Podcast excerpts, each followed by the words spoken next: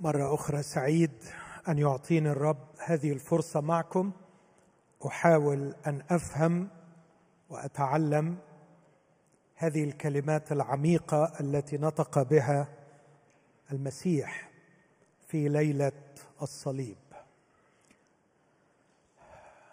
أعتقد حاجة مهمة أتمنى إن إحنا نكون اتدربنا عليها وبنمارسها إن إحنا نكون بنعيش خارج ما هو منظور. لو أن حياتنا كلها عبارة عن رؤية المنظور ورد فعل وتفاعل مع المنظور أعتقد إن الكلام اللي سمعناه الصبح واللي هقوله دلوقتي غريب. وملهوش معنى ومستحيل التطبيق. الكلام اللي بقوله يستلزم ويفترض أن أحبائي ليس فقط يؤمنوا بوجود واقع غير منظور لكنهم يدخلون إليه ويعرفون كيف ينسحبوا من المنظور ويسكنوا في غير المنظور. الكلام اللي بقوله ده كلام حرفي. قد إيه من وقتك قد إيه من طاقتك قد إيه من نشاطك هو مجرد تفاعل مع ما تراه العين ومع ما تسمعه الأذن الحرفية؟ وقد من وقتك وطاقتك بتقدر تنسحب حتى وانت بين الناس. من الواقع المنظور وتعيش فكرا وشعورا وقرارا واختيارا بإرادة حرة في الواقع غير المنظور. الرسول يقول ونحن غير ناظرين. غير ناظرين إلى الأشياء التي ترى بل إلى التي لا ترى لأن التي ترى وقتية وأما التي لا ترى فهي أبدية. هل هذه حقيقة؟ خلوني أقول أنطولوجية.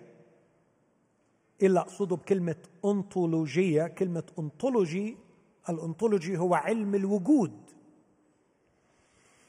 يرصد حقيقة الكيان ومكانه وصفاته. انتبهوا معي يا أحبائي. عندما أقول أتفاعل مع الواقع غير المنظور لا أقول إني أفكر فيه لكن أوجد فيه. هناك فارق بين أن تفكر في محضر الله على سبيل المثال وأن تدخل إلى محضر الله. رسالة العبرانيين أصحاح عشرة عدد 19 إذ لنا أيها الإخوة ثقة بالدخول بالدخول إلى الأقداس. مش بيوصف واحد قاعد على البنك في الكنيسة بيفكر في الأقداس. أو بيحاول يستشعر الأقداس.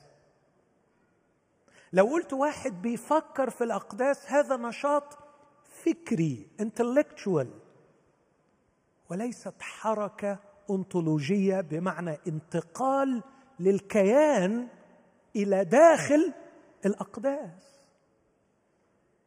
لو كان روح الله يريد أن يطلب منا أن نفكر في الأقداس كان من السهل عليه أن يقول هذا. في نفس الرسالة رسالة العبرانيين يقول فتفكروا في الذي احتمل من الخطاط مقاومة لنفسه. تفكروا. يقول في أصحاح أربعة ناظرين إلى رئيس الإيمان. أصحاح 12 ناظرين إلى رئيس الإيمان. أصح أربعة لاحظوا رسول اعترافنا ورئيس كهنته. الملاحظة تثبيت النظر تفكروا عمليات نشاط روحي فكري للكيان. وهذا مطلوب وعلينا أن نمارسه وعلينا أن نتدرب فيه. فنكثر من الملاحظة أي تحديق النظر. أن نكثر من التفكر. لكن في عبرين عشرة لا يقول لاحظوا أو انظروا أو تفكروا لكن يقول لنا ثقة بالدخول. إنه انتقال روحي. إنها حركة الكيان الروحي. حركة حقيقية فعلية. من مكان إلى مكان. لما يقول لنا ثقة بالدخول. هذا يعني أن قبلها لم يكن مكاني في الداخل لكني في الخارج لكني أنتقل من الخارج إلى الداخل. كلامي لا معنى له لمن لا يؤمن بهذا. لمن لا يؤمن أنه يوجد واقع غير منظور. يختلف عن الواقع المنظور. هؤلاء الغارقين في الواقع المنظور. لا يهتمون إلا بملامح المنظور وأخبار المنظور ومكانهم في المنظور وقبول المنظور لهم. هؤلاء لا يعبؤون ولا يهتمون بكلام عن الواقع غير المنظور. على أن واحد من عمالقة الفكر سي إس لويس. أكثر من عاش في الواقع المنظور ودرسه. أكثر من قرأ كتبه وفهم فلسفاته أكثر من أبدع خياله في صور كتبت في روايات وصنعت أفلام. سي إس لويس الغارق في العالم والواقع المنظور. عندما اختبر المسيح اختبارا حقيقيا كتب قائلا إن الذين يؤثرون ويغيرون في الواقع المنظور هم فقط الذين يعيشون في الواقع غير المنظور. ولهذا الكنيسة بلا تأثير لأن الكنيسة أصبحت للأسف جزءا من الواقع المنظور. لم نعد ندخل إلى الأقداس. اسمعوا العبارة دي يا إخوتي في عبرانيين ستة. الرسول يتكلم وأعتقد أنه هناك تناغم بين كلام بولس في عبرانيين ستة وكلام المسيح في يوحنا 14 إذ كلاهما يرصد واقع منظور مروع مؤلم مؤسف. فالمسيح يتكلم عن خيانة يهوذا ويتكلم عن إنكار بطرس ويتكلم عن واقع مخزي في العالم المنظور. وبولس يقول في عبرانيين ستة إن الذين استنيروا مرة وذاقوا الموهبة السماوية وصاروا شركاء الروح القدس وذاقوا كلمة الله الصالحة وقوات الظهر الآتي وسقطوا. بارا بيبتو باليوناني بارا بيبتو سقطوا خارج الطريق. سقطوا بعيدا جدا عن الواقع المسيحي ووصلوا إلى حالة أن قلوبهم تقصت وتكلست وصارت هناك استحالة لتجديدها للتوبة.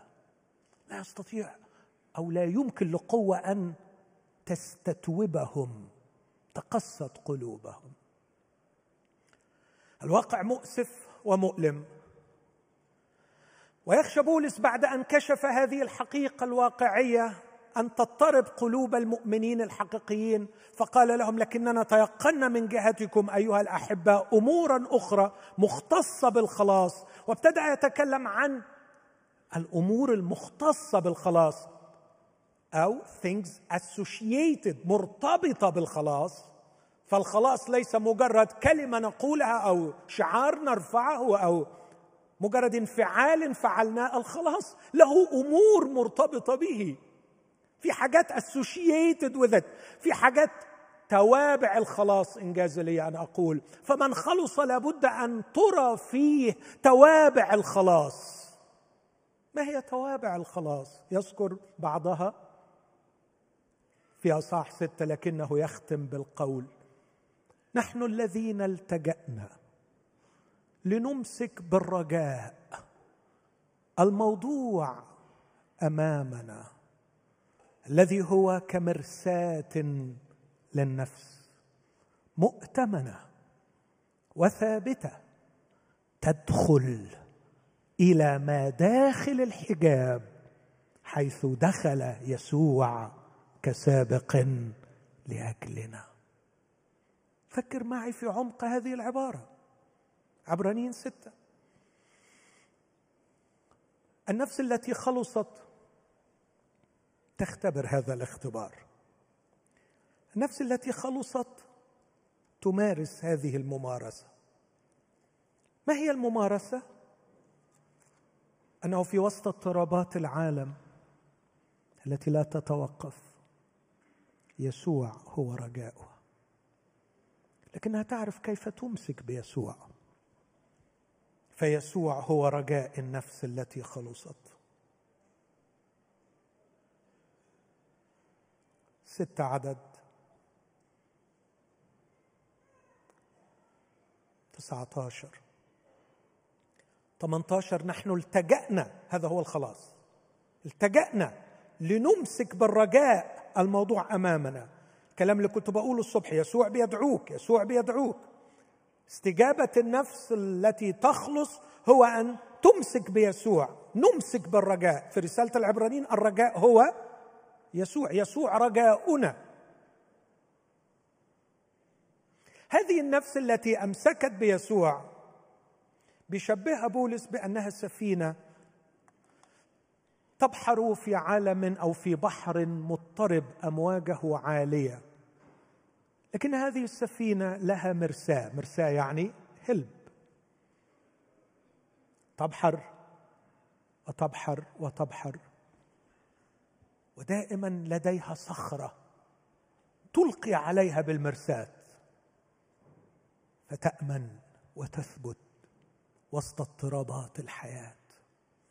هو لنا هذا الرجاء كمرساة للنفس ثابتة. ومؤتمنة. ما الذي يجعل النفس ثابتة ومؤتمنة؟ أن يسوع لها كمرساة تمسك في الصخر. أين الصخر؟ حيث دخل يسوع كسابق لأجلنا. أين دخل يسوع؟ أين دخل يسوع؟ إخوتي الأحباء المؤمنين هل سألتم أنفسكم أين يسوع الآن؟ فين يسوع؟ فين يسوع؟ في السماء. يعني إيه في السماء؟ وإيه شكلها السماء؟ صح. هو في السماء. فين السماء؟ على بعد 30 مليون سنة ضوئية. في الاتجاه الشرقي الغربي كده. بعد ما تعدي إيتا كارينا تحود يمين تخلص مجرة ال Milky Way تطلع فوق شوية. هي دي السماء فين السماء صعب تقولي في داخلنا هل هل يسوع صعد إلى داخلنا؟ أخذته سحابة عن أعينهم ورأوه صاعدا إلى السماء وملاكين يقولوا أيها الرجال الجليليون ما بالكم شاخصين إلى السماء هكذا إن يسوع الذي رأيتموه منطلقا إلى السماء سترونه اتيا هكذا من السماء؟ سوف يأتي من السماء؟ نعم هو في السماء. بس كيف أحدد إحداثيات مكان السماء؟ أنزل لتحت ولا أطلع لفوق؟ وبعدين ده سؤال من أصله ساذج لأنه هو أنت دلوقتي في نفس المنطقة اللي كنت فيها من ثانية؟ لا. على فكرة الأرض بالمجرة بتاعتنا كلها منطلقة بسرعة 300 كيلو متر في الثانية. فعارف حضرتك من ساعة ما قعدت على البنك ده؟ لو قعدت دقيقة حياتك سافرت من المكان بتاعك في الفضاء اضرب 60 في 300 كيلو. دقيقة لو قعدت ساعة كيف أحدد المكان؟ أين السماء؟ أين حبيبي الآن؟ أين صعد يسوع؟ لا أعقدها لك أكتر شوية. اسمع كده في عبرانين تسعة. آية مهمة أوي. عبرانين تسعة لو حابب تقراها معايا علشان تكون متابع النصوص. رسول كان بيعمل مقابلة بين دخول الكاهن في العهد القديم إلى الأقداس ودخول يسوع إلى الأقداس. يقول الكتاب عن يسوع في عبرانين تسعة أربعة وعشرين لأن المسيح لم يدخل إلى أقداس مصنوعة بيد. أشباه الحقيقية. copy copy من ال original. ده طلع فيه original وفيه copy ال copy هي الهيكل اللي كان معمول على الأرض اللي كان بيدخله رئيس الكهنة. بس يسوع ما دخلش لا للهيكل ده ولا حاجة شبهه في الكون. مش في هيكل تاني في حتة بعيدة كده حاجة مادية بس معمولة بخامات أفضل؟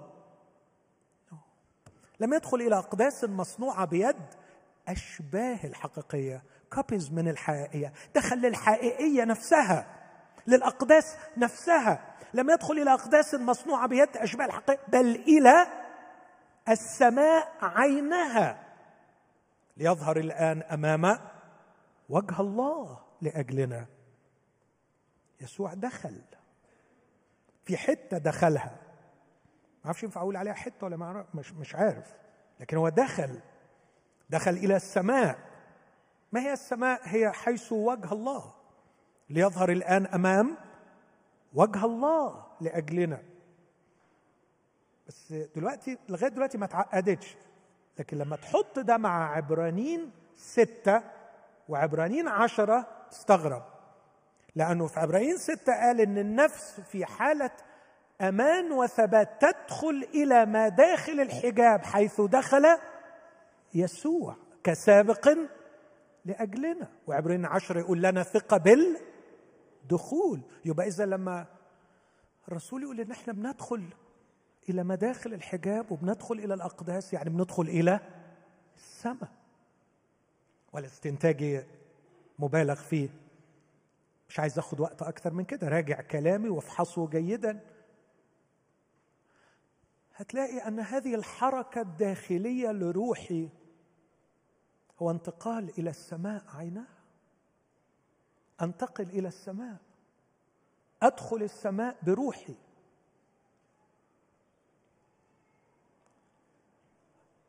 أعتقد أنه هذا ما يستطيع أن يعمله الروح القدس عندما يسكن فيه إذا كان الله يسكن في ليس من العسير عليه أن يأخذني إلى حيث الحضرة الإلهية. السؤال اللي بدأت به هل نحن نفكر في السماء؟ نفكر في الأقداس أم أننا ندخل إلى الأقداس؟ الكلام اللي بقراه مع حضراتكم في يوحنا 14 مستحيل يبقى ليه معنى أو يتفهم أو يتقبل إذا ما كناش نقبل أنه يوجد واقع غير منظور وأن العيشه في الواقع غير المنظور هي التي ستحدد بتدقيق وضعي في الواقع المنظور. الواقع الأخلاقي الواقع العلاقاتي نجاحي فشلي كل شيء في حياتي في العالم المنظور يتحدد على أساس حجم دخولي وعيشتي ووجودي في الواقع غير المنظور. أيها الأحباء لا تحب العالم ولا الأشياء التي في العالم. لأن كل ما في العالم شهوة الجسد وشهوة العيون وتعظم المعيشة ليست من العالم ليست من الآب بل من العالم. والعالم يمضي مش سيمضي يمضي. العالم يمضي وشهوته تمضي. وتزول.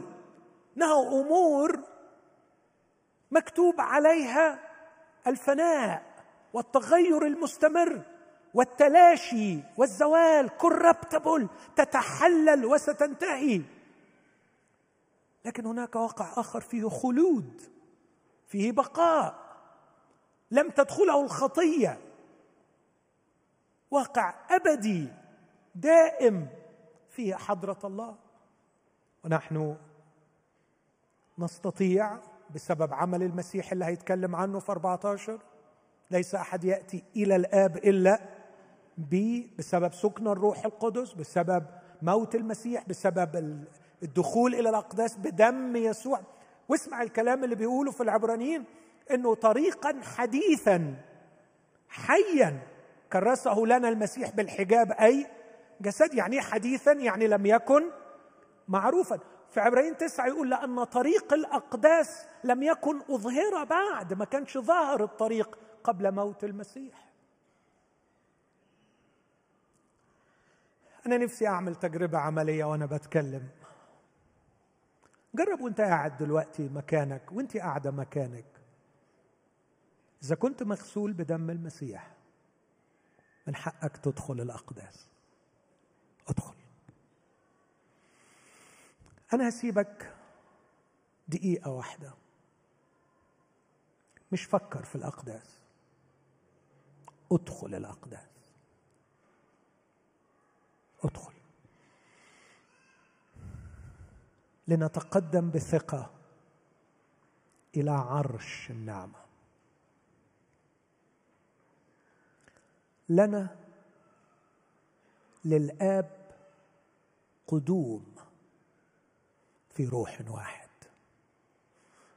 لنا به بيسوع للآب قدوم دخول.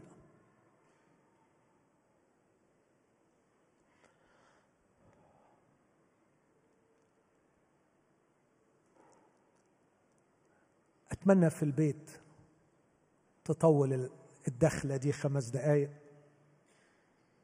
نطولها عشر دقائق أتمنى إنك في سيارتك في المواصلات تكون بتتعلم بتدخل وتعيش في داخل الأقداس. لكن الأمر الثاني اللي أقوله الفلاسفه ولا سيما اليونانيين عندما أطلقوا الفكر الفلسفي في العالم من قبل سقراط كان بحثهم ليس يوجد واقع غير منظور أو لا يوجد. كانوا على يقين أنه يوجد واقع غير منظور باستثناء قلة قليلة جدا التي قالت أن المنظور هو كل شيء. لكن معظم الفلاسفة الكبار آمنوا واعتنقوا هذا الفكر أنه يوجد واقع غير منظور. وكانوا يحاولوا أن يتخيلوا شكله لكن الحقيقة لم يكن بحثهم إذا كان في واقع غير منظور أو ما فيش لكن كان بحثهم عن حاجة أعمق شوية. كان بحثهم عن ما يسمى الواقع النهائي. الواقع غير المنظور ممكن نسميه بالإنجليزية ذا unseen reality لكن الثاني ذا ultimate reality. وكان وجهة نظرهم إنه صحيح في واقع منظور لكن بعديه في واقع غير منظور يؤثر في المنظور. لكن السؤال يا ترى ما هو نبع ومصدر المنظور وغير المنظور. سموه الواقع النهائي.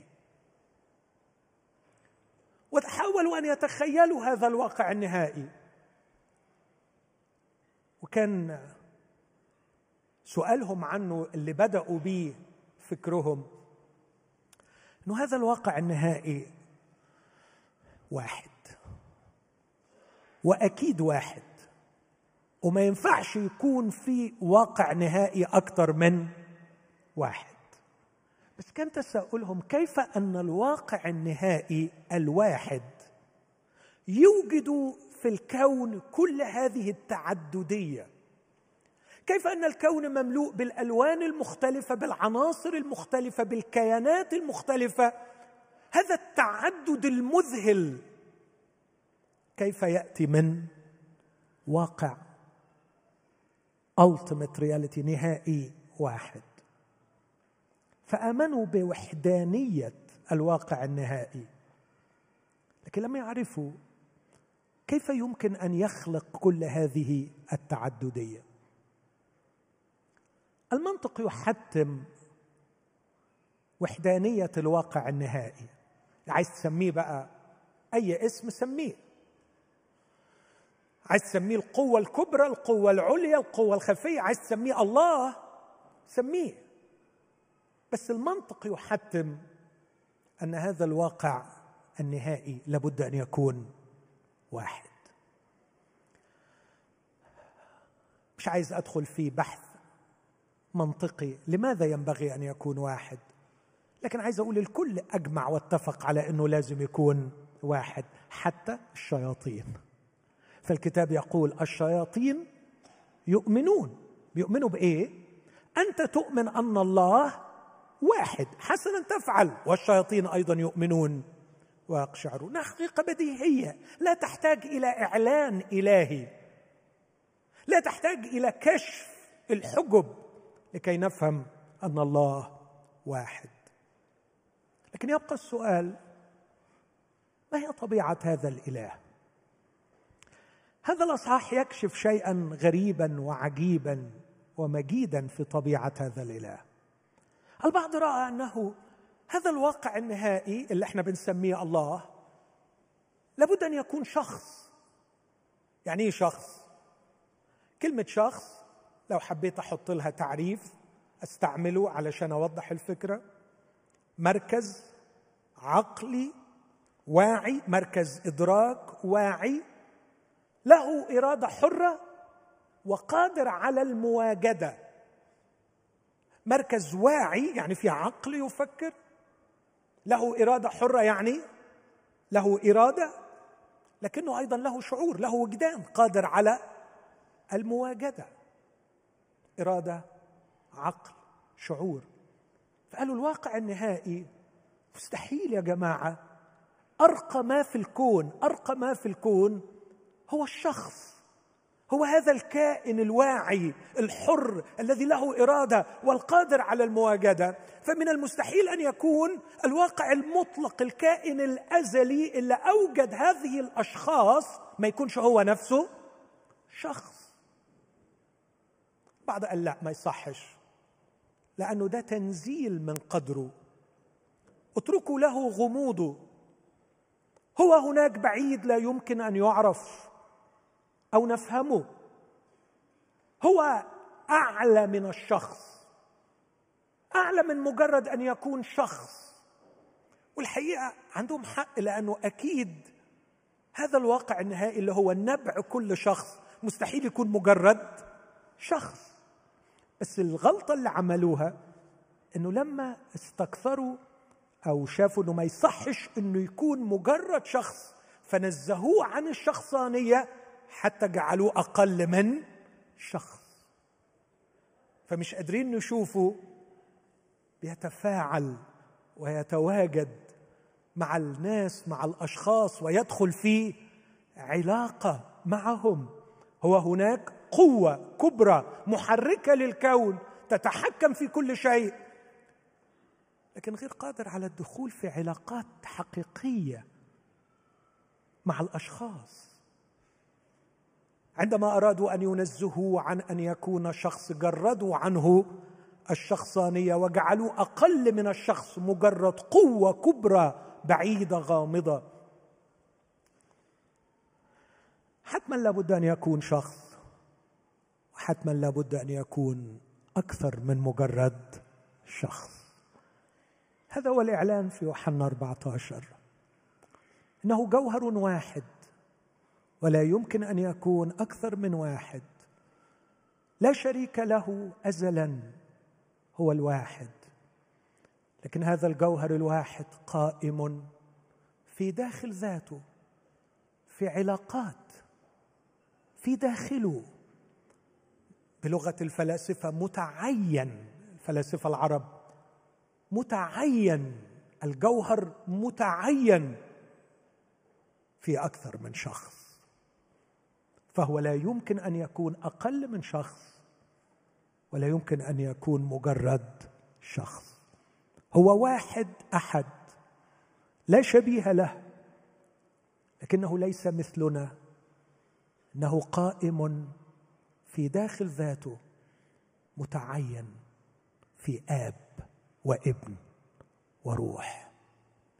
فهو عندما يتكلم كشخص كلمته ايجنت فاعلة كلمته شخص وهو شخص وروحه أيضا شخص. لا انفصال قط بين الثلاث لا يسبق أحدهم الآخر فهو متناغم. فعندما يتكلم الثلاثه حاضرين عندما يتحرك عندما يفعل في تناغم أزلي أبدي بطريقة تفوق إدراك العقل. واليوم من السذاجة أن تقول أن ما لا أفهمه لا أقبله.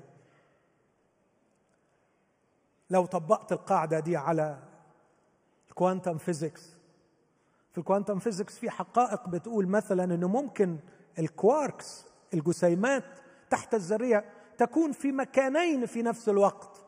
لا أستطيع أن أفهمها. لكن لابد أن أقبلها كشخص يحترم أبحاث العلماء وما يرصدونه. إذا كنت لا أفهم كواركس كيف أريد أن أبسط وأفهم الذات الإلهية؟ الجوهر الأصلي الجوهر الواحد. يسوع المسيح في يوحنا 14 يعلن أن الجوهر الواحد متعين. في أشخاص ثلاثة الآب والابن والروح القدس. ويصف لنا أنهم في حركة وتفاعل أزلي أبدي في حالة من الحب والسكن السكن أحدهم في الآخر. مش مستقلين. مش الآب قاعد والابن قاعد قدامه لكنهم يسكنون أحدهم في الآخر والجوهر واحد. اللي بينطق الكلام ده في يوحنا 14 واللي منه جبنا إيماننا بالثالوث الأقدس هو اللي علم في مرقس 12 هذه العبارة القاطعة اسمع يا إسرائيل الرب إلهنا رب واحد. المسيح علم أن الله واحد لكن في داخل هذا الواحد ما يلزمه ليكون مستغنيا بذاته عن كل خلائقه. فهو يحب ويحب يتكلم ويسمع يتفاعل يفعل ويتفاعل يستجيب ويتكلم ويعطي ويأخذ في داخل هذا الجوهر الذي يجعله مستغنيا في ذاته عن كل خلائقه. لكن في يوم من الأيام قرر أن يخلق. أحد القديسين أعتقد إنه أغسطينوس قال انفجر الحب فخلق. هذا الحب الذي يجري بين الأقانيم يعني بلغة العلم الحديث الانفجار الكبير هو الذي أدى إلى الخليقة. ما عنديش مانع أقبلها بس الانفجار ده هو انفجار الحب. فالحب خرج خارج ذاته وخلق. لكن كلنا نعلم القصة من الكتاب المقدس أن ما خلق قد فسد بسبب رغبة الاستقلال والانفصال عنه. جاء المسيح الفادي كي يفدي ما خلق. كيف يفديه يستعيد للعلاقة مع الواحد. يستعيد للعلاقة مع هذا الجوهر مع الواقع النهائي. في الأعداد في يوحنا 14 يكشف يسوع عن ليس فقط الواقع غير المنظور لكن يكشف الواقع النهائي. ولهذا يقول أنا هو الطريق وأنا هو الحق. الحق أن يكشف حقيقة الله. ولا يستطيع أحد أن يكشف حقيقة الله إلا المسيح. كتبت مرة عن الله هذه العبارة قلت على ما أذكر أنه يحب. ولكي يحب لابد أن يعرف. ولكي يعرف لابد أن يتكشف. فكيف يتكشف؟ إن الكلام مهما سمت بلاغته لا يمكن أن يصف عظمته والفعل حتى ولو كان الخلق لا يكفي لكشفه.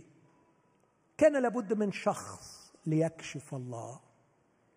يعني إيه شخص اللي قلته وعرفته من شوية. كان لابد من إرادة ووجدان وعقل يكشف لنا الجوهر الإلهي. يعني إيه إرادة؟ يعني رحمة وشفاء وخير. ولمسه هنا ولمسه هناك وسلطان هنا وإرادة حرة تصنع هنا وتغير هنا. إرادة مرئية في إنسان في شخص. لكن ليست إرادة فقط لكن أيضا عقل. رايناه في منطق في حجة في برهان. لكن رأيناه أيضا في وجدان في بسمة ودمعة وأحضان. عندما كان يبكي عندما كان يضحك ويتهلل وعندما كان يحتضن. رأينا الله. عرفنا من هو الله. لقد تكشف لنا الجوهر في شخص ابن الله في شخص يسوع المسيح. من هنا تأتي كلمة ابن الله. فحاشا لهذا الجوهر من المادية. حاشا لهذا الجوهر من الولادة والزواج. حاشا وألف حاشا. هو يتعالى عن هذا الوصف الدنيء أن يتزوج ويلد. لكن هذا الجوهر تكشف لا في جملة ولا في فعل. الجملة لا تكفي والفعل ولو كان الخلق لا يكفي لكنه تكشف في شخص. في إرادة حرة تصنع الخير. في عقل جبار يبرهن ويقيم الحجج.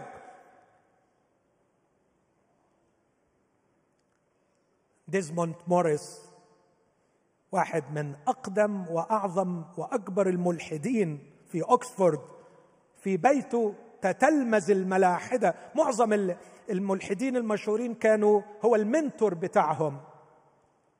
ديزموند موريس في حوار قريبا قال لم يظهر عقل على وجه الأرض في ذكاء يسوع المسيح.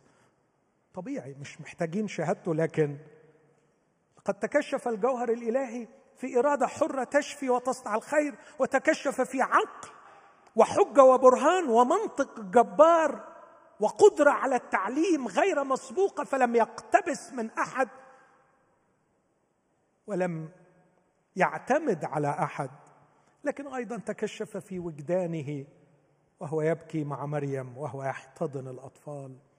أعتقد إن هذا ما يتناسب مع الجوهر الإلهي إذا أراد أن يتكشف لنا.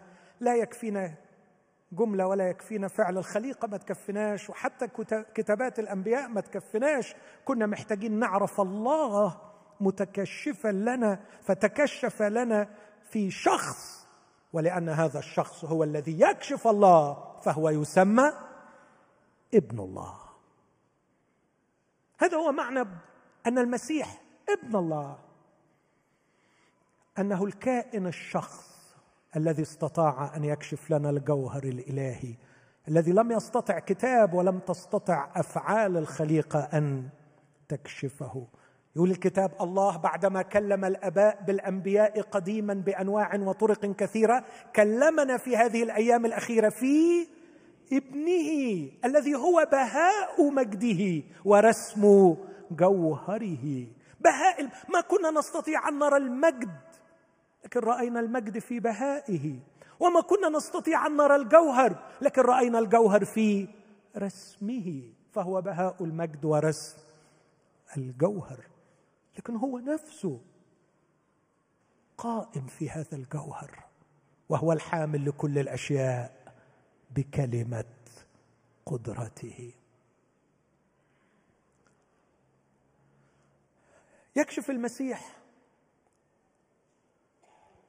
هذا الواقع النهائي في تفاصيل ما جرؤ عقل أن يصل إليها ولا يستطيع أن يصل إليها.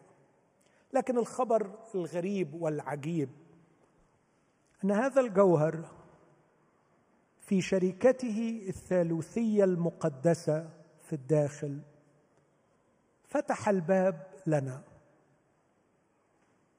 لكي نعبر من الواقع المنظور إلى الواقع غير المنظور إلى الواقع النهائي. أن ندخل إلى الأقداس في الواقع غير المنظور وفي داخل الأقداس نجد السكنان في الواقع النهائي. فالله يفتح لنا الباب لكي نسكن فيه وليس حتى في الأقداس. وليس حتى في الأقداس لكن نستقر استقرارا نهائيا. في الله ويصبح عنوان روحي العنوان بتاعها عنوان المراسلات اسكن في الله. النفس مؤتمنة وثابتة. هنا فقط تصل النفس إلى الاستقرار لكن من جانب آخر تصل إلى الوجود الحقيقي. فبه نحيا ونتحرك ونوجد. الوجود المؤثر الفعال اللي ليه قيمة اللي يخلي الحياة تتحسب إن اسمها حياة وتستحق أن تعاش.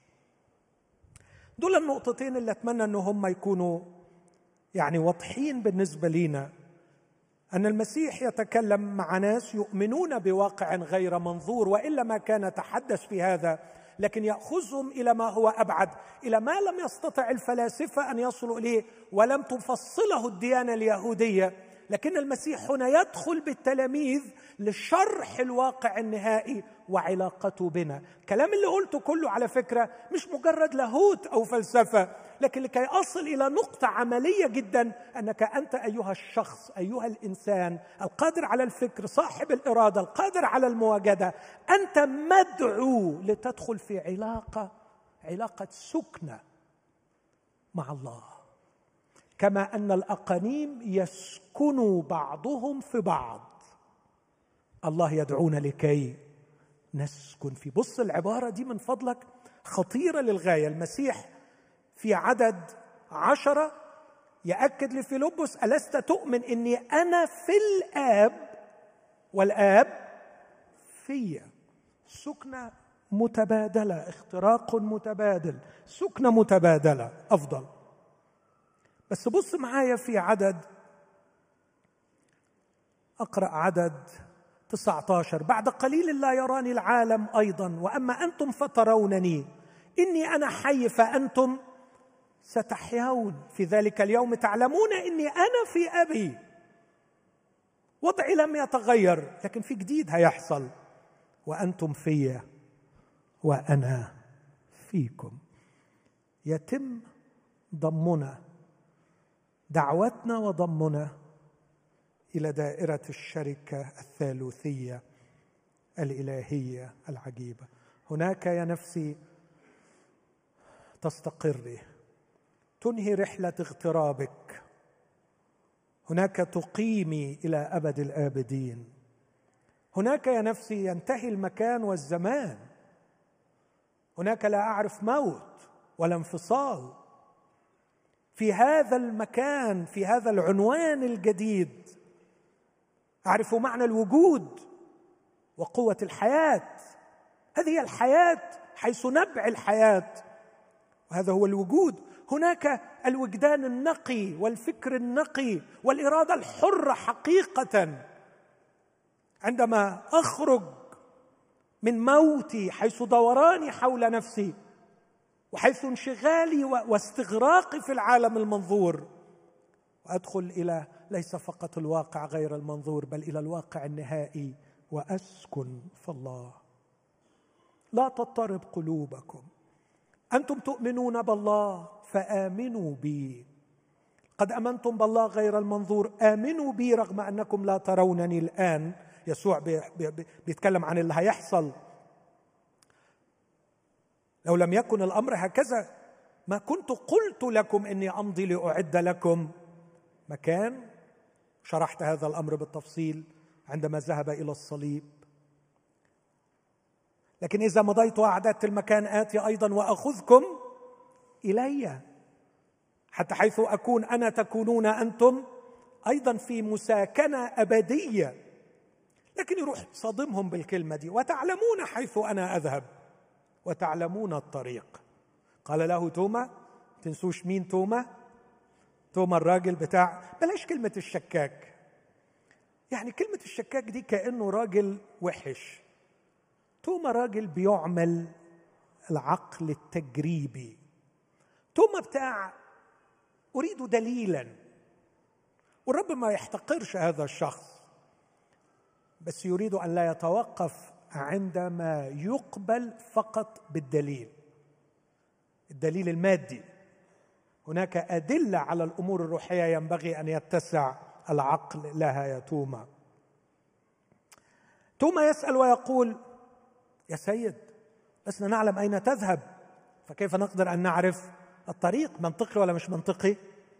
كلام عين العقل. حضرتك بتقول تعلمون حيث أنا أذهب وتعلمون الطريق. توما بيقول إحنا مش عارفين أصلا أنت رايح فين فإزاي نعرف الطريق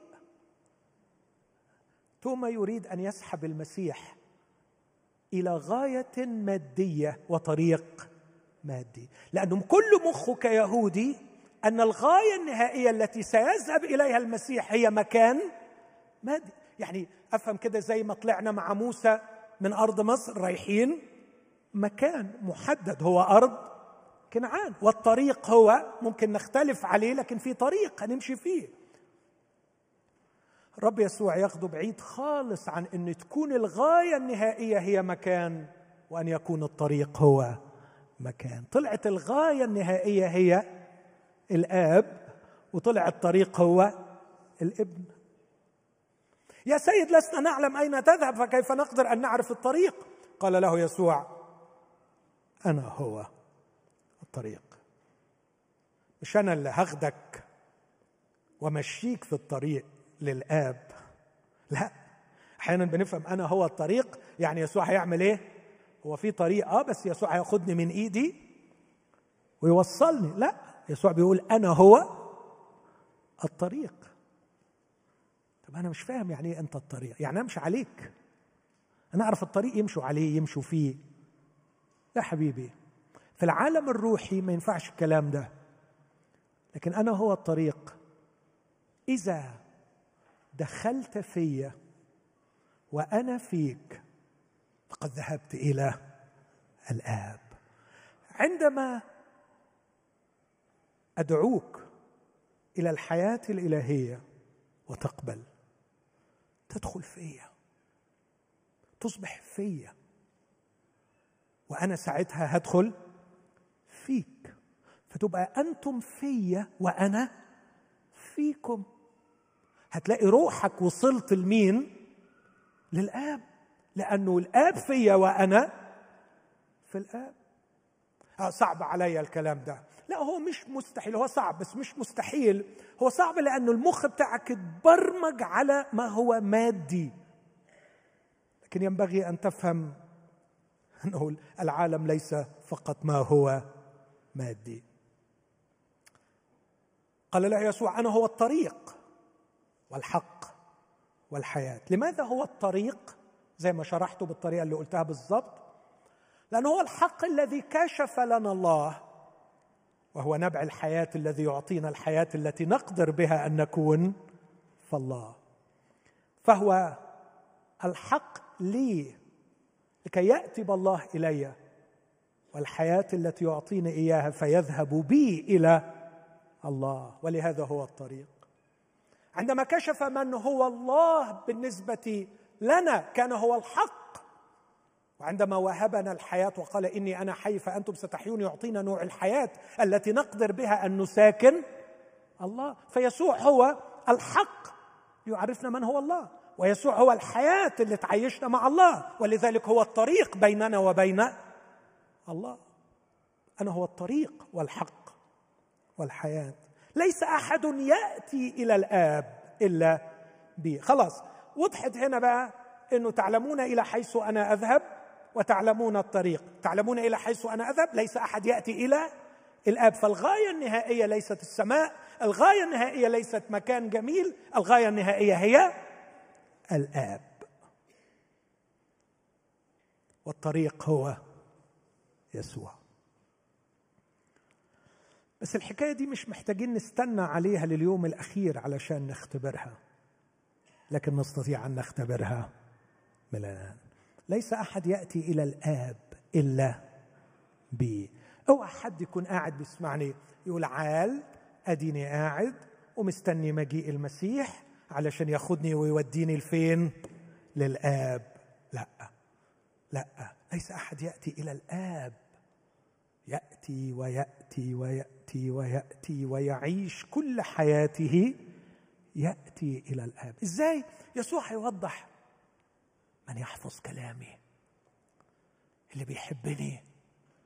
اللي بيطيعني. اللي بيلتصق بيا.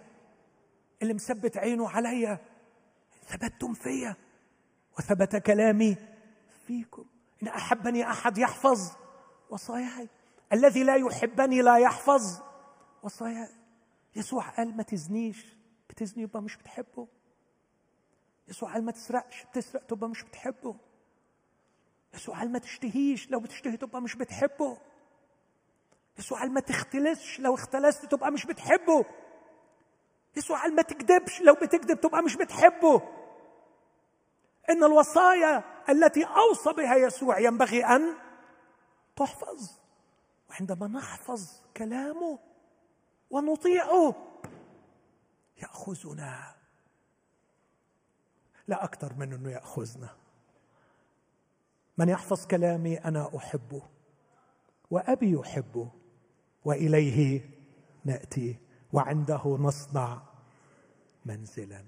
وتختبر السكنه الثالوثية السكنه مع الله الثالوث. ليس أحد يأتي إلى الآب إلا به. عدد سبعة من فضلك. لو كنتم قد عرفتموني لعرفتم أبي أيضا. ومن الآن تعرفونه وقد رأيتموه. هنا يجي سؤال فيلبس. توما جميل صاحب العقل النقدي صاحب العقل اللي يحتاج إلى الدليل التجريبي. إن كنت لا أبصر إن كنت لا أضع لا أستطيع أن أؤمن. فيلبس بقى صاحب العقل ال practical العملي جدا. ده عملي خالص. فاكرين لو تفتكروا الموقف الشهير بتاعه؟ يا فيلبس من أين نبتاع خبزا لهؤلاء؟ على طول في لمح البصر. حسبها. قال لك سهلة. ممكن. ممكن. آه يعني لو جبنا لهم عيش حاف عايزين 200 دينار. وبعدين قال يعني 200 دينار هنجيب منين 200 دينار؟ والدنيا بيعرف يحسب بسرعة. عملي جدا يحب يحل المشاكل بشكل عملي. جميل في لبه زي توما. فهو كمان اللي سأل وقال له بجد؟ أنت بتقول قد رأيتم الآب وعرفتم الآب؟ يسوع بيقول كده قد عرفتم الآب. لو كنتم قد عرفتموني لعرفتم أبي أيضا ومن الآن تعرفون وقد رأيتموه. قال له فيلبس يا سيد أرنا الآب وكفانا. انت بس وريه لنا. قال له يسوع أنا معكم زمانا هذه مدته. ولم تعرفني؟ يا فيلبس الذي رآني فقد رأى الآب. فكيف تقول أنت؟ أرنا الآب الذي رآني فقد رأى الآب. هذا هو الحق. ما هي ال ultimate reality؟ ما هي الحقيقة النهائية؟ ما هو الواقع النهائي في هذا الوجود؟ هو الآب. كلمة الآب يعني النبع نبع الوجود الذي منه تسمى كل عشيرة مصدر كل قبيلة مصدر كل حياة. هذا الآب كيف نعرفه؟ أنا هو الحق. من رآني فقد رأى الآب. إذا كنتم رأيتمونني فقد رأيتم الآب. إذا كنتم عرفتمونني فعرفتم الآب. هذا يجعل يسوع إما أنه ابن الله أو كاذب أو مجنون. وإذا كنت تستكثر على يسوع كلمة كاذب أو تستكثر عليه كلمة مجنون أعتقد أنه عليك أن تقبل أنه ابن الله. كيف يستطيع أن يقول عرفتم الآب رأيتم الآب مش لأني قلت لكم عنه. لاحظ لكن لأنكم رأيتموني. وعرفتموني. اللي شافني شافه. واللي عرفني عرفه. تو ماتش ادعاء ضخم. إما أن يجعله ابن الله. أو كاذبا. أو مجنونا كما يقول سي إس لويس. لست تؤمن أني أنا في الآب والآب في وهنا يكشف لنا شيئا عن تلك الحركة التناغمية الداخلية في الأقانيم. مش معناها أنهم قاعدين واحد بيدي أوامر للتاني لا ما أقدرش اتخيل خالص كده لكن عندما يتكلم واحد الاثنين بيتناغموا مع عندما يفعل واحد الاثنين بيتفاعل إنهم في حركة دائمة. لن تجد لن تجد فعلا الهيا إلا والأقانيم الثلاثة مشتركة فيه. فكر في فعل الخلق فكر في الصليب فكر في فعل الفداء فكر في في الإعلان الإلهي في أي عمل ستجد الأقانيم الثلاثة مشتركة فيه لأنه لا استقلال بينهم. الكلام الذي أكلمكم به لست أتكلم به من نفسي. حتى لما باجي أتكلم ما بتكلمش بالاستقلال عن أبي. لكن الآب الإيه؟ خلي بالكم الحال فيا. هو يعمل الأعمال. بتكلم عن كلام ولا اعمال يقول الكلام جزء من الأعمال. فعندما أتكلم لا أتكلم من نفسي أي بالاستقلال عن أبي وعن روح أبي. الآب الحال فيا هو يعمل الأعمال. بس أنت قبل كده قلت لنا إنك كنت تخرج الشياطين بروح الله. وبروح الله ولا بالآب لا انفصال بين الأقانيم. هناك تناغم في هذا الجوهر الواحد الجوهر القدوس الحي إلى أبد الآبدين الذي له الكرامة والمجد الأبدي. صدقوني أني في الآب والآب في وإلا فصدقوني لسبب الأعمال نفسها. ثم يعد بوعد غريب وعجيب. الحق الحق أقول لكم من يؤمن بي فالأعمال التي أنا أعملها يعملها هو أيضا ويعمل أعظم منها لأني ماض إلى أبي. ومهما سألتم باسمي فذلك أفعله ليتمجد الآب بالابن. إن سألتم شيئا باسمي فإني أفعله. يجي واحد بقى بيهرج مع الكتاب المقدس مش بيدرس ويروح لاطش الآية دي. ويعمل عليها شغلانة كبيرة. يقول أنا هعمل أعمال أعظم من اللي عملها يسوع لأني أنا باسم يسوع هعمل كل حاجة. ده اسمه تهريج. لكن خليني أوضح في ضوء الكلام اللي قلته إن الدعوة الإلهية هنا دعوة عجيبة للشراكة في الحياة الإلهية. أن ندخل إلى هذه العلاقة. الآب في الإبن الآب حال في الإبن. الآب يعمل الأعمال في الإبن ويقول الكلام في الإبن. في وحدة واحدة لا يعمل الإبن بالاستقلال عن الآب. قال كده في يوحنا خمسة إن الإبن لا يقدر أن يعمل من نفسه شيئا. إلا ما يرى الآب يعمل. أبي يعمل حتى الآن وأنا أعمل. تعال أدخل معانا. تعال أدخل في علاقة معانا. وفي هذه الشراكة مع الآب والابن والروح القدس. يتحرك الآب فأتحرك أنا. كما كان يتحرك يسوع. ويتكلم الآب فأستجيب أنا. وروح الله في داخلي يصلي فأصلي. هناك في تناغم مع الأقانيم في تناغم مع الله. أعمل أعمال الله. مش الله قاعد على عرشه. واصطفاك من البشر فأعطاك سلطانا لكي تذهب وتعمل ما تشاء. لكن الله يدعوك لتدخل في شراكة معه وفي جو التناغم مع الإله تعمل أعمال الله. وليس تعملها فقط بل تعمل أعظم منها. ومن السذاجه أن أتصور أني أعمل أعظم منها في القدر والقيمة. حاشا. لكن في الاتساع والمدة. فأعمال الله من خلال الكنيسة مئات وألاف السنين الآن في كل مكان في بقاع الأرض. بين الأعمال التي عملها يسوع كانت محصورة في مدة ثلاث سنوات في بقعة فلسطين. لكن الله بدعوته لنا لندخل في شراكة مع الثالوث الأقدس. انتقلت الحياة الإلهية والأفعال الإلهية والوجود الإلهي إلى كل بقاع الأرض. فعملت أعمال أعظم من التي عملها يسوع في المدة وفي العدد. لكن حاشا أن يفعل شخص أعظم مما فعل ابن الله من حيث قيمة العمل من حيث طبيعة العمل. إن سألتم شيئا باسمي فإني أفعله.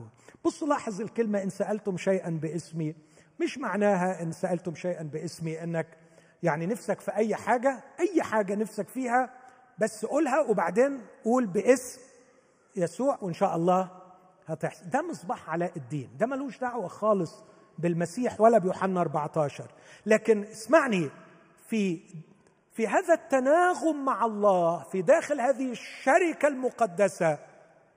بتصرف on his behalf. On behalf of Jesus. ممثل ليسوع. أنا أتصرف باعتباري جزء من هذا الكيان حاليا. دخلت في هذا الكيان. فأتصرف. في قصر الدباره في البيت. مع أولادي. مع مراتي. مع جيراني. مع عملائي. On behalf of him. بالنيابة عنه. كممثل له. عندما أقول لشخص أنا أتيت إليك باسم فلان أي ممثل لفلان. فأنا أحيا وأتحرك وأوجد وأتفاعل وأضحك وأكتئب وأحزن وأشتغل وأفعل مع كل الذين حولي ومع كل ما تمتد إليه يدي. On behalf of him. ممثلا له. هذا معنى باسمي.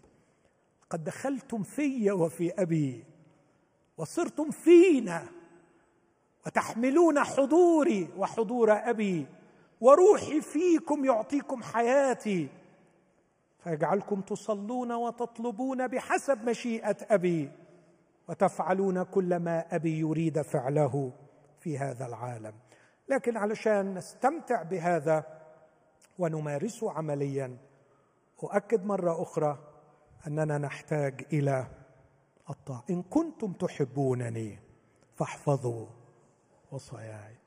وأنا أطلب من الآب فيعطيكم معزيا آخر. يكشف هنا عن الثالث. كلمنا عن نفسه وعن أبيه دلوقتي يكشف لنا عن المعزي. ليمكث معكم إلى الأبد. روح الحق.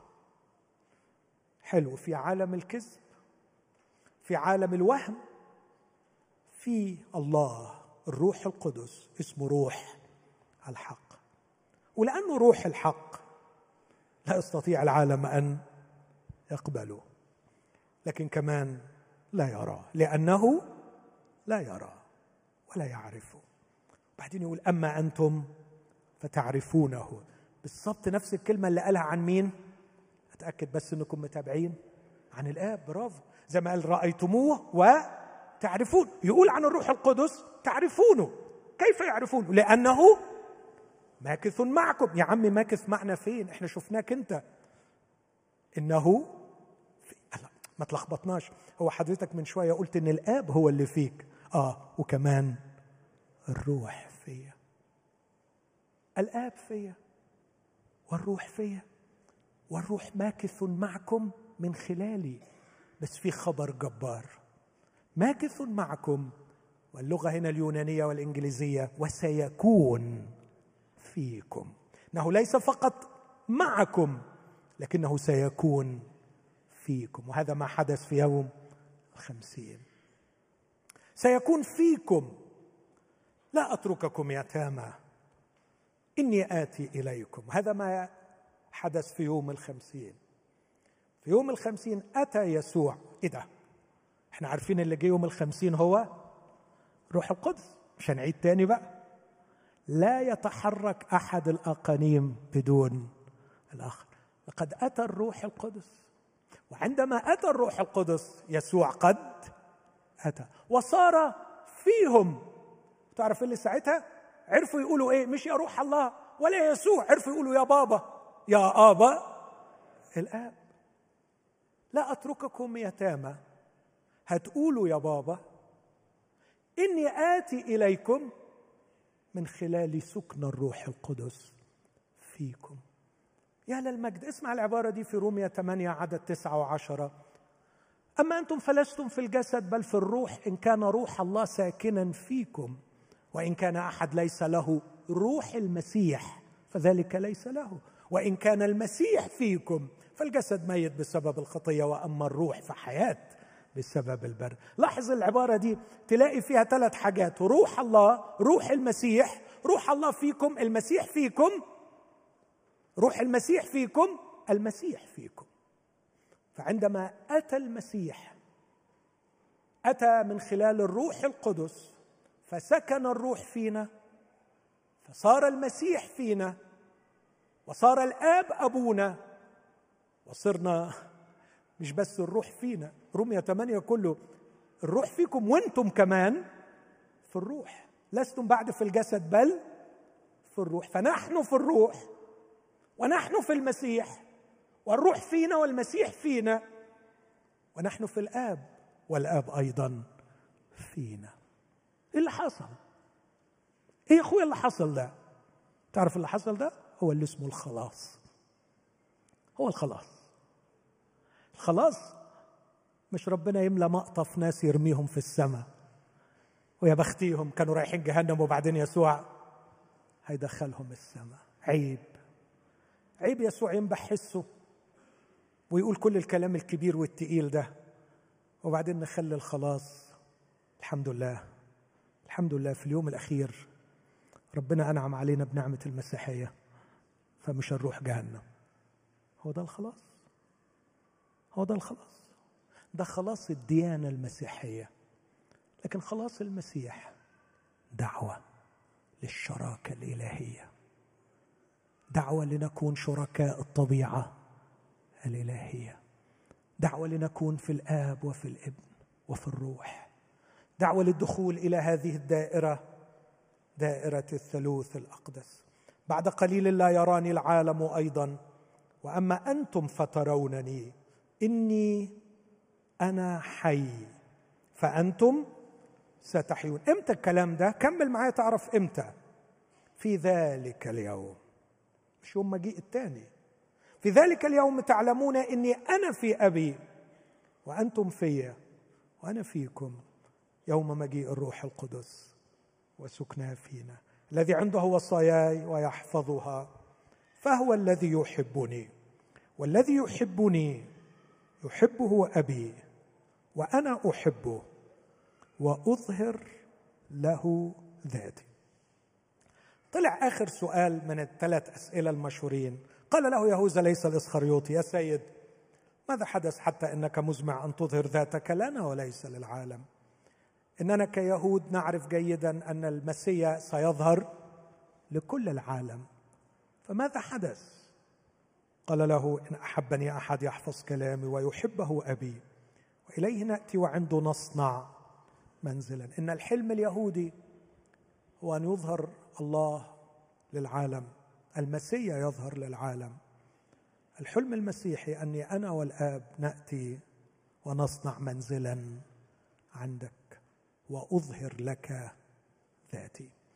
إخوتي الاحباء إذا الكلام اللي أنا قلته ده فهمناه شوية هذا يغير علاقتنا بالمكان ويغير علاقتنا بالزمان ويغير علاقتنا بالمادة بالمنظور. إذا فهمنا هذا الكلام المكان هيبقى مش مكان جسمي فين لكن مكان روحي فين. أنا امبارح جاي من بلد بعيدة حبتين. كل شوية الوقت يتغير. كل ما الطيارة تنزل ترانزيت في حتة أغير الساعة أغير الساعة أغير الساعة. كل مكان وليه آن بتاعه. ويا ترى أي آن هو المطلق؟ ولا آن منهم هو المطلق. كل آن نسبي فالزمن متغير ولا يوجد زمن مطلق. والمكان أيضا بسبب طبيعة الخدمة. دائما لما بفتح عيني الصبح أول سؤال بيسأله عقلي هو أنا نايم فين؟ أنا فين النهاردة؟ في أنهي حتة؟ في أنهي بلد بالظبط؟ المكان. لم يعد مكان الجسد. ده مش عشان أنا بسافر. ده اللي المفروض يكون عليه واقعنا الروحي. أين أنت يا بولس؟ في فيلبي أسمعك تسبح. أسمعك تسبح تسبيحا. أكثر بهجة من تسابيح كنائس كثيرة. أين مكانك يا بولس وأنت تصدح بهذه الأغاني المبهجة؟ أنا في سجن. إن كنت تسأل عن مكان جسدي أنا في سجن. ورجلي مقيدة في مقطرة وظهري ينزف دما. هذا هو مكان وعنوان جسدي إن كنت تسأل عن مكان جسدي. لكن هل تعرف يا ابني؟ وحيث جسدي في السجن تحلق روحي في حرية لا يختبرها أعظم الأحرار في هذه الدنيا. اني يا ابني أسمع أغاني الثالوث الأقدس وأغني معهم. إني مندمج في تلك الرقصه البديعه متناغما مع هذا الواقع النهائي في عالم آخر يا ابني. يخرج بي عن إطار السجن وحدوده. فأنت تراني طبقا لعنوان عنوان جسدي في سجن. لكني أنا بروحي في مكان آخر. بولس لا تحيرني من فضلك. كلمني كلاما أفهمه يقول هذا هو الواقع. دعني أخبرك اختبارا آخر يا ابني. في يوم من الأيام أخذت إلى السماء الثالثه إلى الفردوس. اسمع أفي الجسد؟ لست أعلم. أم خارج الجسد؟ لست أعلم. لأن الخبرات الروحية الكثيرة التي حدثت معي كانت تحدث معي وأنا في نفس المكان. فلا أستطيع أن أميز عندما تحدث الخبرة الروحية. أين أنا الآن؟ لا أعرف إن كنت في الجسد أم خارج الجسد. أعرف عنواني الجديد. عارفين إيه عنوانه الجديد؟ بدأ الحوار والحديث أعرف إنسانا في المسيح.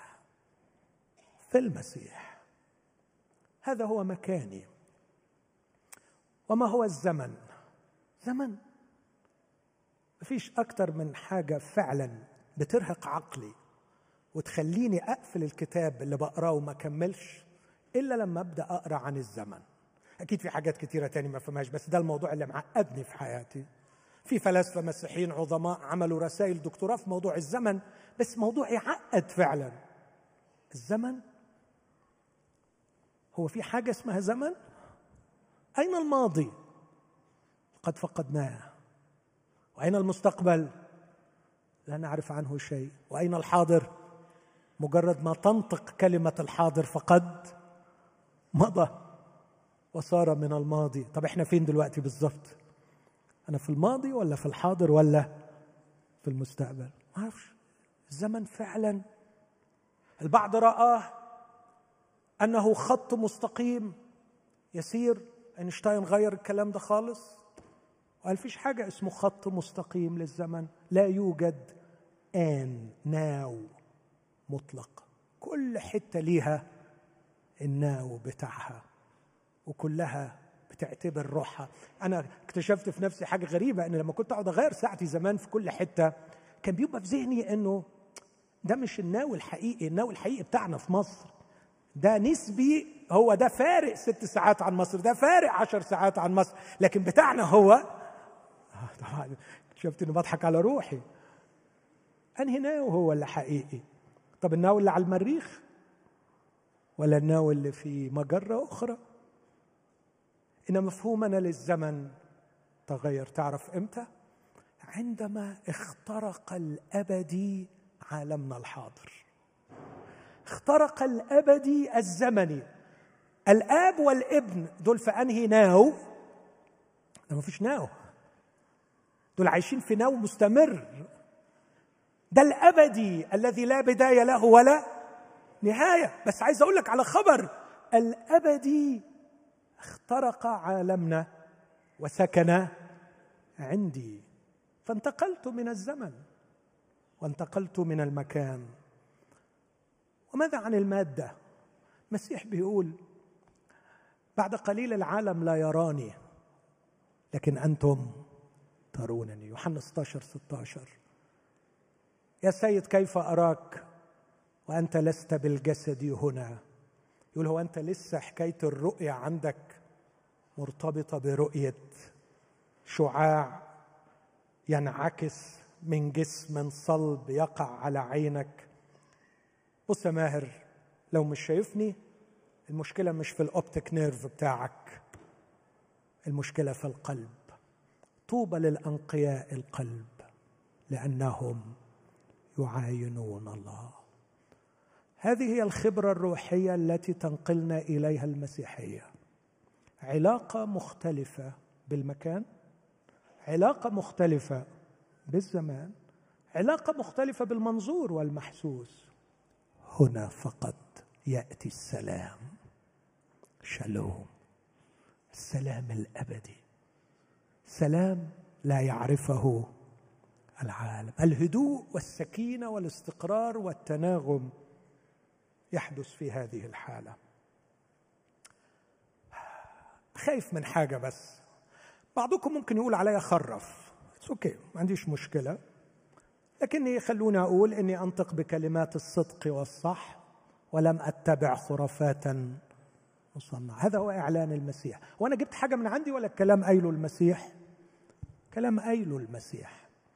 البعض ممكن يتصور إن هذا الكلام وده اللي نفسي أحذر منه إن هذا الكلام يأخذني عن الواقع. بالعكس. بالعكس. هقول مرة أخيرة. عمري ما هأثر في الواقع المحسوس والمنظور. تأثير حقيقي قوي باقي إلا إذا عشت الكلام ده. عن قريب سينتهي الانفصال بين السماوات والأرض وهيتقال هوذا مسكن الله مع الناس وسيكون الله الكل في الكل وسيملأ الأرض بحضوره. هذا سيحدث. بس اللي هيحدث مستقبلا أقدر بنعمة الله أحققه دلوقتي. هذه الأخرويات يمكن أن تعاش الآن إذا آمنا بما يقوله الكتاب. إن هذا الكلام لا لكي يفصلنا عن الزمان ولا لكي يفصلنا عن المكان ولا لكي يفصلنا عن المادة. لكننا بسكنانا في الله نأتي بالله إلى الزمان والمكان والمادة. فنأتي بالأبدية الآن وهذا الانسجام الأخير الذي ستصل إليه كل الخليقة في المستقبل هو ذا الله مع الناس هو ذا الروح مع المادي هو ذا الابدي داخل الزمن يفعله المؤمن الآن. الكنيسة تأتي بالله إلى الواقع المأساوي الآن.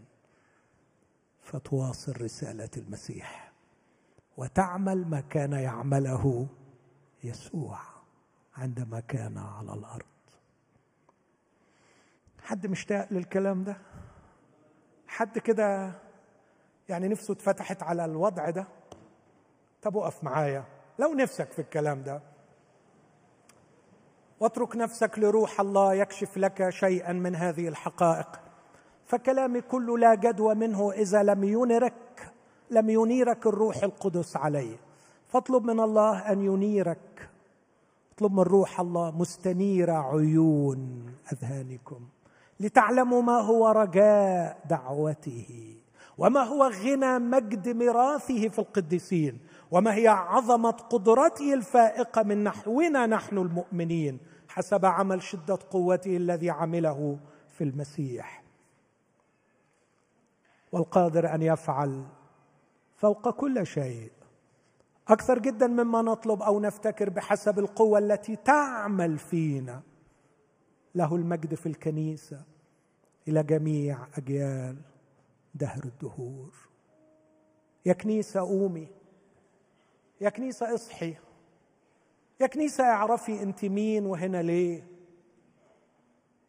يا شعب المسيح ادركوا ما نوع الخلاص الذي دعانا إليه الله وما نوع الأعمال التي يريدنا أن نعملها في الدنيا. يا كنيسة قومي يا كنيسة انفضي الغبار. كنيسة هي أنت وأنا وأنت. قل له يا رب اغفر خطياتي وتغاضى عن جهلي عندما اختزلت العلاقة معك. إلى المحسوس والمنظور. ورغبت راحة في الدنيا وسماء في الآخرة. سامحني. سامحني. اغفر خطياتي لأني اختزلت المسيحية. إلى راحة في الدنيا شفاء ووفرة وسماء في الآخرة. كنتش واخد بالي إنك بتدعوني لشركة. في الثالوث. لا لكي أكون اقلوما في الثالوث لكن شركة روحية شركة روحية مع الثالوث الأقدس. الآب أبي والابن مسكني وعنواني ومخلصي والروح هو حياتي. الروح حياتي. يدفق في الحياة. فاستمتع بمسيح مسكني وبالله أبي. نعم صدقت يا سيدي عندما قلت لا أترككم يتامى لست يتيما فالله أبي. وروح ابنه في قلبي يصرخ يا ابا الآب. أيها الحبيب يسوع يا مسكني يا طريقي يا ملجئي. علمني كيف أحفظ قولك كيف أطيعك. لكي يتغير عنواني من الزمن والمكان الأرضي إلى الأبدية التي تخترق حاضرنا الآن. وتصبح أنت مقري. ومكان سكناي. فأتصرف بالنيابة عنك وأعمل أعمالك حيثما أذهب. تصبح أنت الحال في تتكلم الكلام وتعمل الأعمال.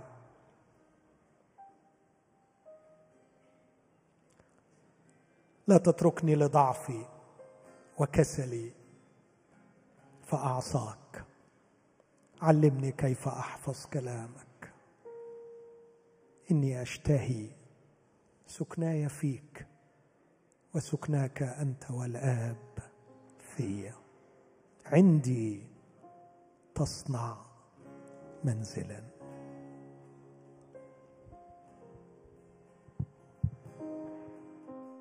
خذني ربي في حماك. أجد ستري في دماء راحتي عند صليبك يا قدوس. أنت هو الراعي الأمين من قادني عبر السنين. على كفيك نقشتني يا قدوس. بنية ربي أن تتغير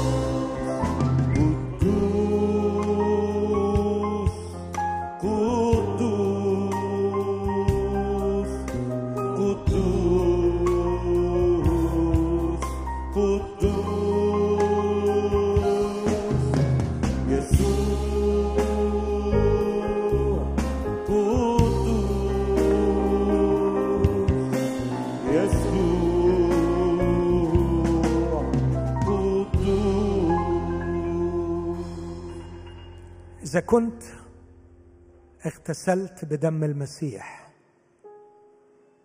وحصلت على التبرير وتمت لك المصالحة مع الله فأنت الآن مغسول بالدم وأنت ابن لله وروح الله يسكن فيك. إذا كان الكلام ده ينطبق عليك ارفع إيدك معايا. آمين. إذا كنت رفعت إيدك معايا انت من حقك انك تعيش الكلام اللي يسوع قاله. من حقك تعيشي الكلام ده. عشان كده ليا رجاء. ما تخليش عشر دقايق تعدي عليك. من غير ما تؤكد اتصالك مع أبيك. هذا مقر سكناك. ما تخليش عشر دقايق تعدي عليك. ولو بلحظة بثانية ارفع عينك لأبيك وتكلم معه. ينبغي أن يصلى كل حين. صلوا بلا قطاع. خصص وقت قبل ما تخرج تواجه اليوم. ترتب الدنيا كده بس. تأكد لنفسك أنت ساكن فين. أنت قاعد فين. أنا أقيم في المسيح. هذا مسكني. والجو الذي يحيطني بيت أبي. والقوة التي تحركني هي روح. الله. سأخرج إلى هذا العالم لكي أعمل مشيئة الذي أرسلني. وأثناء اليوم اختلس وقت. حاول تختفي عن أعين الناس ولو خمس دقايق. ادخل أوضة واقفل الباب عليك. انزل اقعد في سيارتك تحت لو في الشغل. في أي بريك. وتكلم مع أبيك. جدد الاتصال لكي تظل روحك واعية واعية. تبقى في حالة وعي. أنت مين؟ وفين؟ وبتعمل إيه؟ أوعى تنام. أوعى تنام. طوبى لذلك العبد الذي إذا جاء سيده يجده ساهرا اسهروا اسهروا اصحوا. واسهروا. اصحوا. لمن تكونوا؟ أنتوا مين؟ وقاعدين فين؟ وليه؟ وآخرتها إيه؟ اسحب نفسك من المنظور على قد ما تقدر علشان تعرف تأثر في المنظور. وتعرف تغير المنظور وهتشوف عظائم وعجائب. على قدر ما تعيش في الغير المنظور ستؤثر في المنظور.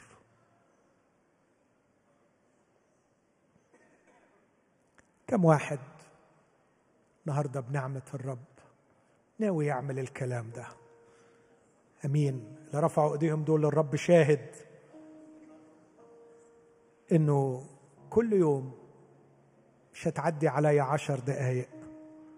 من غير ما أعمل reconnect reconnect لألا تكون offline وأنت مش دريان. لألا تكون مفصول وأنت مش دريان. وعندما أكون دائما في اتصال ساعتها بس الحياة تستاهل تتعاش. هتبقى الحياة حلوة. هقول دوسي يا نفسي بعز. هقول عايز أعيش. عايز أعيش لأنه إن أبقى في الجسد فذلك ألزم. هناك رسالة.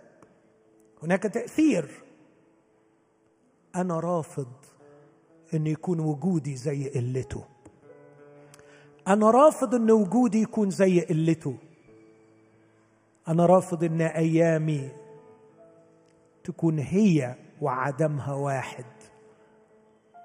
لكن هعيش ليك وأؤثر في الوجود لأني فيك. مشتاق إخواتي مراتي ولادي زملائي يبدأوا يشوفوا شخص جديد. لأني أعلن من اليوم إن مكان وعنوان سكني هو فيك.